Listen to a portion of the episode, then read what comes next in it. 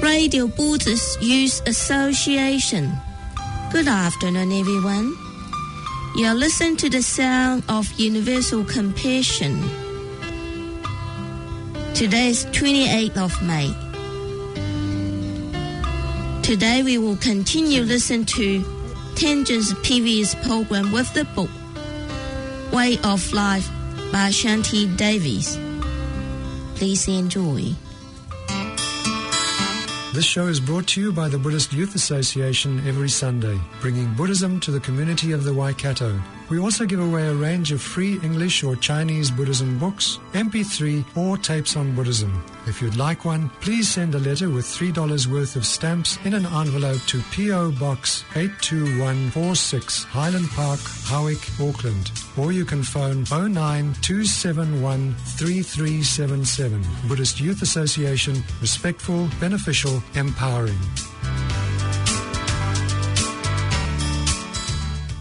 Hello and welcome to the program today. Last week we finished with a quote by the great Vietnamese master Thich Nhat Hanh, and we're going to start this program with another. It goes like this Liberation means, first of all, breaking out of the prison of our past. We need to summon the courage to pull ourselves back up out of the rut of our old familiar habits and comforts. These things don't really bring us happiness, but we've gotten used to them. We think we can't let them go. Why must we, as the Vietnamese expression goes, always come back to swim in the same old pond, even though it's mucky, simply because it's ours? Why deprive ourselves of the crystal clear lake, of the refreshing blue sea with a beach stretching all the way to the new horizon? The joys of life are no less ours. We need to train ourselves in right mindfulness so that wrong mindfulness doesn't keep on dragging us back into the past, keeping us stuck in the slimy old pond of sorrow, nostalgia, and regret. We know the mind can have that homing pigeon tendency of always going back to old familiar haunts of pain and misery. Mindfulness, recognition, helps us drop that habit of continually re- reliving the past. Tell yourself, no, I don't want to go back into that again. I don't want to keep lulling myself into melancholy with those old songs. As soon as we light up the lamp of right mindfulness, wrong mindfulness retreats. Meditation includes cultivating awareness of mental formations like yearning, sadness, self pity, resentment, and so on. If we recognize and embrace these mental formations when they come up, they no longer can carry us away. They go back down again, a little bit weaker than before, to their original states as seeds or images in, in the store consciousness. Now, you may ask what he means by recognizing and embracing those old familiar mental formations. And then we will have to return to the Master's five point process I described in a program a month or so ago. First of all, recognize the emotion for what it is without any attitude. Then make friends with it. Thich Nhat Hanh even recommends talking to it like an old friend. Hello, emotion. I recognize you. How are you going? Then he says we calm the emotion, bringing calm and peace to it as we breathe in and out. Once it is calmed down, we can smile and let it go. Then, with bare attention again, we look deeply into the cause for the emotion and why we want to react as we did. Perhaps why we react that way again and again. We allow the causes of the disturbance to appear to us, and from those causes we can start to transform the emotion. In this way, instead of being aggressive with the emotion and trying to chase it away every time it rears its head, we, de- we deal gently and compassionately with it. Every time we do this, the emotion loses a little of its power over us. And, as Thich Nhat Hanh says, it becomes a little weaker than before. The secret here is to catch the emotion before it drives us into, full blo- into a full blown situation. At the outset, before the emotion takes over our life, there's usually a slight tightening of the mind, a kind of resistance to what is going on. If we can see that happening and catch it at that stage, it will be easy to leave the story of the situation and put our mind directly onto the emotion to recognize it and so on. Once we're in the middle of the emotion with the story going full bore in the mind, it's much more difficult to just stop and observe. Therefore, we need mindfulness and alertness to continually focus our mind on the very present instant and to be aware when it has wandered off into another era or fantasy and bring it back. This is the focus of the chapter in Shantideva's A Guide to the Bodhisattva's Way of Life that we are following in these programs. And, as the author says, when mindfulness is set with the purpose of guiding the doorway of the mind, then alertness will come about, and even that which is gone will return. In commenting on this verse, His Holiness the Dalai Lama says that even without introspection or alertness, if we have the intention to guard the doorway of the mind, mindfulness will develop automatically, and any mindfulness that has degenerated will be reborn. Here, the doorway of the mind refers to what we allow to enter and affect the mind and what we intend to banish. In a previous verse, Shantideva talks about setting the sentries of mindfulness and alertness at this doorway and always checking to see if they're working, doing what they're supposed to do. It's easy for mindfulness and alertness to take a little rest, but then we will inevitably find that the mind has wandered into the past, the future, or into a seductive fantasy. And one or more of those unruly emotions are all too ready to burst onto the scene. Then, as Pema Chodron says in her commentary, we have to bring the mind back to the present again and set mindfulness and alertness up once more. No matter how many times we have to bring it back, we just, just keep on with this practice, and in time our mindfulness and alertness will improve on the job. But now, before we go any further, let's think about our motivation as we usually do in these programs, trying, if we can, to make this time together the most beneficial possible. That means nurturing the intention to attain enlightenment not only for our own sake, but to be of the greatest benefit to others as well, whether that means helping them in the short term or leading them to full enlightenment over a long period of time. Thank you. Now, Shantideva goes on to say, When just as I am about to act, I see that my mind is tainted with defilement, at such a time I should remain unmovable like a piece of wood. We should be well aware of those things that should be practiced and those that need to be discarded, says His Holiness the Dalai Lama. When we know these well, then whenever seeing the mind is inclined towards negativity, we should become as immovable as a piece of wood. This suggests that instead of acting out a negative intention, we immediately still our body and use the mind to merely observe what is going on without becoming seduced or involved with the story. A piece of wood allows the wind to blow, the rain to fall, and the sun to shine without being affected. And similarly, if we become as stolid as wood, the negative intention will fade and change like the weather. We will not have created any heavy negative karma with it. Pema Chodron applies this verse to meditation and talks about the dullness or wildness that may arise when we sit on the cushion. When on checking the mind we find dullness or wildness, she says, instead of fueling it with thoughts, stay awake to what is happening without condemning or being carried away. If the mind is drowsy, breathe more deeply and look slightly upwards. And if it rides off into the unruly, stay in the meditation posture but drop the meditation technique altogether. Whatever is happening with our mind, she says, we can see it and make the necessary adjustment. Thus we become our own meditation instructor. Never should I look around distractedly for no purpose. With a resolute mind, I should always keep my eyes cast downwards. This is a particular instruction to monks, and those in the Theravada tradition are well schooled in walking looking no more than two meters ahead. Normally, as we go, go about our daily business, it's very easy to let the mind go here and there, especially when we're in a shopping mall with lots of enticing good goodies vying to catch our attention. Letting the mind go in this kind of situation just leads to an, an habituation to distraction. If you really want to see what Buddhists mean by a monkey mind, go and wander around the biggest shopping complex you can find without a specific reason. walking past the brightly lit shops, watch your mind, watch what your mind does, especially if you're with a couple of friends. To take the mind into control, Shantideva recommends that wherever we go, we should keep our eyes downcast, like the monks, so that the mind is less easily distracted. This then becomes a training in mindfulness in our everyday life when we're not sitting in meditation.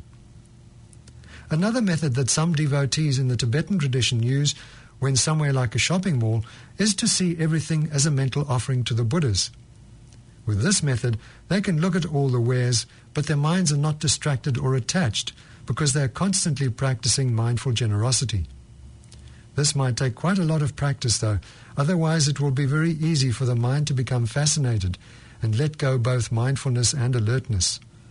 I can just imagine going home later and realizing that most of the time one is being dwelling on how desirable some of the objects for sale are. In any case, if we practice the first method, Shantideva says it's not necessary to always keep your head down. But in order to relax the gaze for a short while, I should look around, and if someone appears in my field of vision, I should look at him and say, Welcome. To check if there's any danger on the path, I should look again and again in the four directions. To rest, I should turn my head around and then look behind me. Having, ex- having examined both ahead and behind, I should proceed to either come or go. Being aware of the necessity for such mindful alertness, I should behave like this in all situations. In her commentary, Pema Chodron says we should not be too tight nor too loose in our practice. Times will come as we go along our way when we will meet people we know, or even some that we don't, and according to the situation, we should be warm and friendly. Or she says, if someone along the way is wounded, you don't just walk by with downcast eyes. If a little child tickles you, you're not so serious that you can't laugh. Being awake means acting appropriately. The point of this training is not to be distracted by our conditional responses. In this way, we can see clearly what needs to be done and act accordingly. As is said, we care for whatever needs our, our care and destroy whatever needs to be destroyed. Not blinded by likes and dislikes, enemies and friends, we can see very clearly how to proceed. And then Shantideva goes on once having prepared for an action with the thought, my body will remain in such a way, then periodically I should look to see how the body is being maintained. Here Shantideva is talking about mindfulness of body. Monastics in particular, but also any serious lay practitioner, should be aware of how they are conducting themselves, whether they are sitting, moving around, or sleeping. His Holiness places quite an emphasis on how we sleep, I guess because it's very easy to go astray during dreams and so on. His Holiness says we need a strong sense of mindfulness when we go to sleep, and it's recommended that we lie on the right side, with the right hand under the head and the left arm resting along the ridge formed by the left side. This, of course, is the lion posture, which the Buddha assumed when he died. In any case, I found it difficult to maintain mindfulness during dreams and have to admit that do, to doing things that I was ashamed of when I woke up. So I think it takes a lot of training unless you already have quite a purified mind. If you want more understanding of what the Buddha meant by mindfulness of the body, you should read the Satipatthana Sutra, where he goes quite extensively into how to observe the body and its functions. Here's an extract to give you some indication. Again, because a bhikkhu who is a bhikkhu is one who acts in full awareness when going forward and returning who acts in full awareness when looking forward and returning, who acts in full awareness when looking ahead and looking away, who acts in full awareness when wearing his robes and carrying his outer robe and bowl, who acts in full awareness when eating, drinking, consuming food and tasting, who acts in full awareness when defecating and urinating, who acts in full awareness when walking, standing, sitting, falling asleep, waking up, talking, and keeping silent. In this way, he abides contemplating the body as a body, internally, externally, and both internally and externally. And he abides independent, not clinging to anything in the world. That too is how a bhikkhu abides contemplating the body as a body. Even though this is addressed to monks, it can equally be applied by lay people who wish to establish powerful mindfulness, the ground of all excellent practice. Having addressed bodily mindfulness, Shantideva then goes on to mindfulness of the mind. With the utmost effort, I should check to see that the crazed elephant of my mind is not wandering off, but is bound to the great pillar of thinking about Dharma. Those who strive by all means for concentration should not wander off even for a moment. By thinking, how is my mind behaving, they should closely analyze their mind. The mind, he says, is like a rogue elephant. You have no idea what such an out of control animal is going to do next, but you can be very sure that by the time it's finished, it will have created a lot of destruction. Unless you tether a crazy elephant to a very sturdy post, it is sure to cause suffering.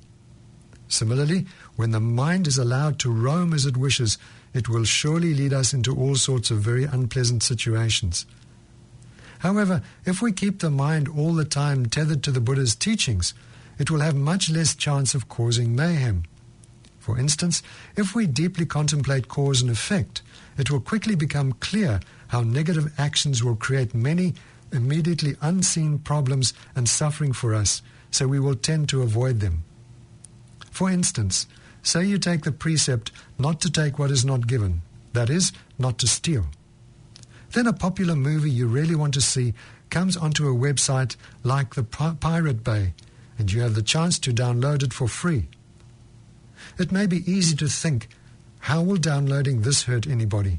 The studios and makers of the movie are making millions, and nobody will care if I watch it. Where's the harm? That will lead to a download, but also a downfall of breaking the precept of stealing as well as stealing. So then, you shouldn't be surprised when in a future life you're born with very few resources and find it extremely difficult to get the things you need. Furthermore, as Shantideva says, if we're trying to practice concentration, Letting the mind go and not tethering it to the Dharma will be a big hindrance to developing calm abiding or even lesser concentrations. Very easily, through our attachments and aversions, we will create obstacles to meditative concentration. What happens when you see a beautiful person and allow the mind to dwell on their attractiveness? Of course, you become enchanted, and then any shamatha meditation you do easily becomes a meditation on the desirability of the person you're captivated by. Shanti Shantideva says, we therefore have to always be mindful of what the mind is doing and keep bringing it back to full awareness of what is going on in the present moment.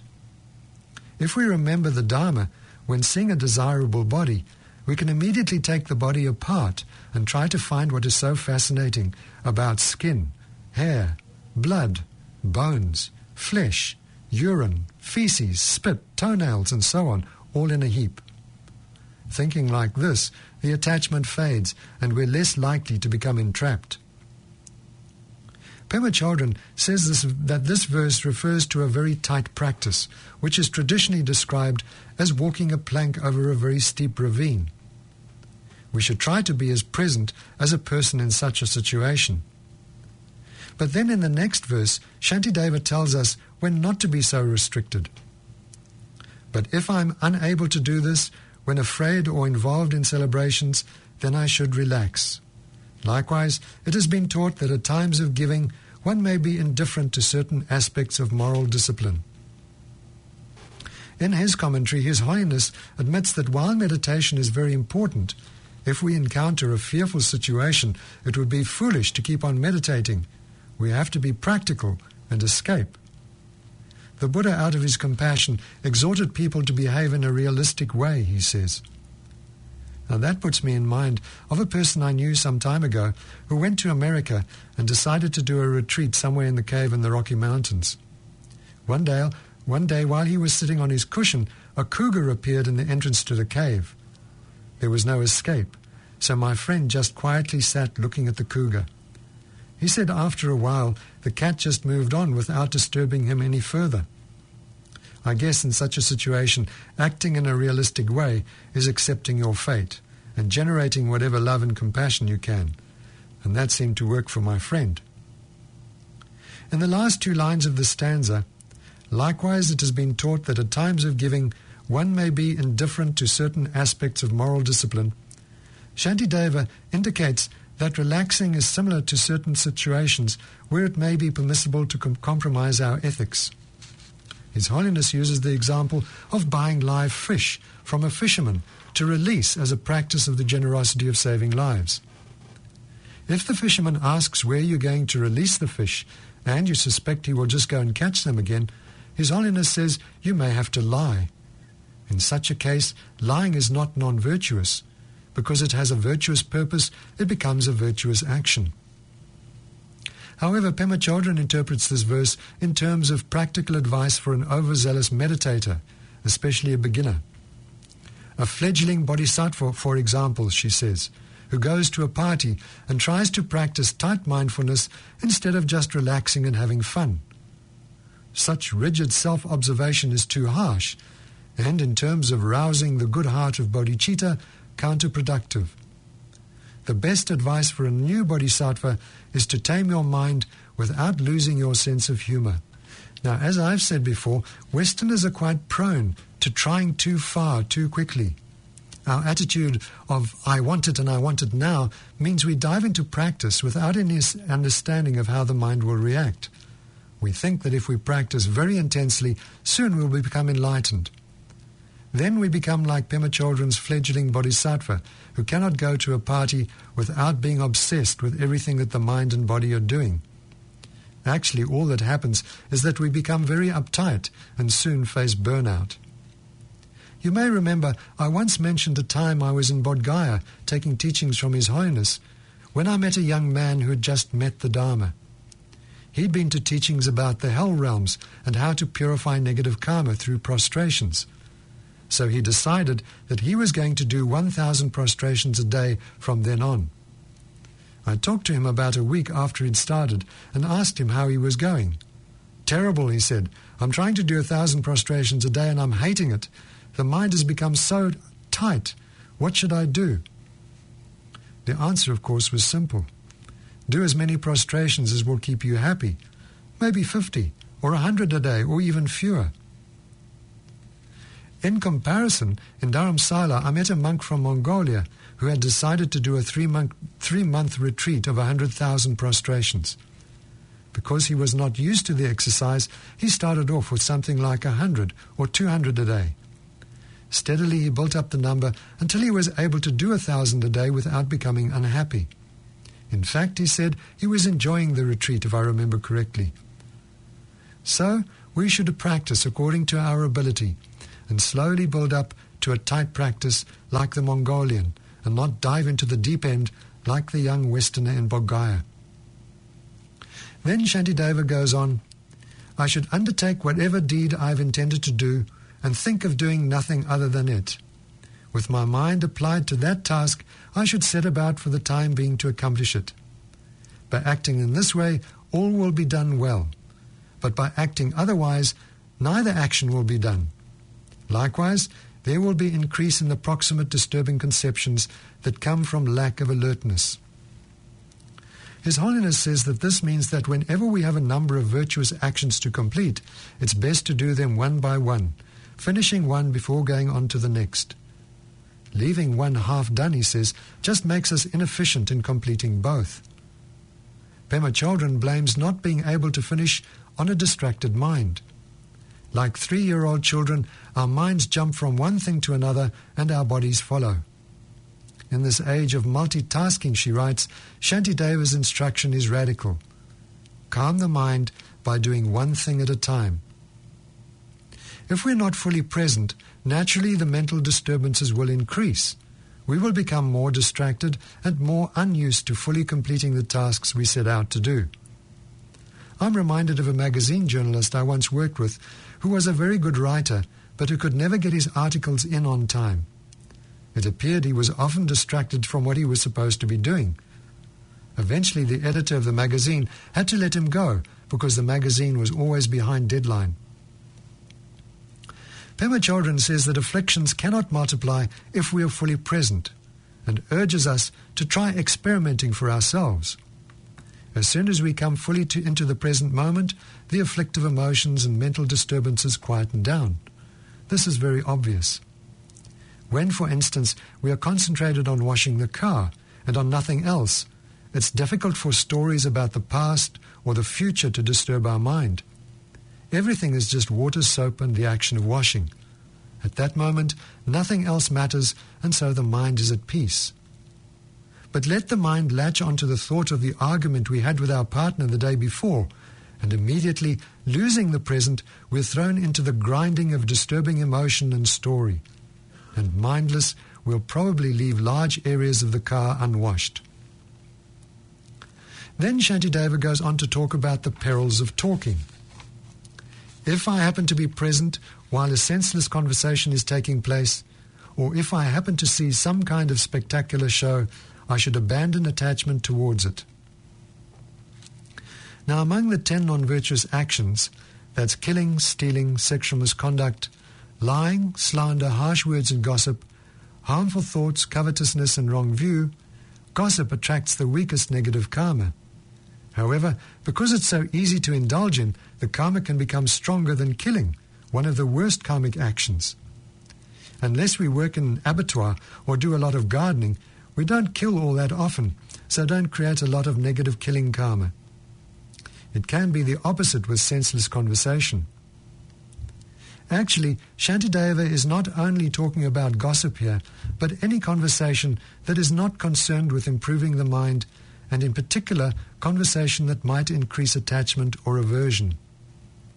Maybe conversation about polit- politics is a good example, for it stirs up all sorts of emotions and conflicts. Pema Chodron tells about an American man by the main name of Little Joe Gomez. In the early 70s, she writes, he met some people who were practicing complete silence. They were wearing chalkboards around their necks in case they needed to communicate. This got Little Joe laughing. When someone asked him what was so funny, he said, Very easy not to talk, very difficult to talk mindfully. As far as he was concerned, the better practice was to confer- converse consciously. Going back to the last two lines, or if I happen to see some kind of spectacular show, I should abandon attachment towards it. Today we're also obsessed with entertainment to the point that every move of an entertainer becomes newsworthy. Not only are we riveted by big budget movies and stage shows laden with special effects, but even if an actor has a slight spat with her partner, it immediately makes headlines. Now, if this isn't conducive to increasing afflictive emotions and a distracted mind, what is? Shantideva says that if we have to be involved in some ways in such things, keep a mental distance, be mindful, and don't become intrigued. And with that, our time is up. Thanks for joining me today, and I hope you'll do so again next week. Please dedicate any positive energy from today's program to gaining enlightenment for the sake of all beings. Thank you, and goodbye. This show is brought to you by the Buddhist Youth Association every Sunday, bringing Buddhism to the community of the Waikato. We also give away a range of free English or Chinese Buddhism books, MP3, or tapes on Buddhism. If you'd like one, please send a letter with $3 worth of stamps in an envelope to P.O. Box 82146, Highland Park, Howick, Auckland. Or you can phone 09271 3377. Buddhist Youth Association, respectful, beneficial, empowering.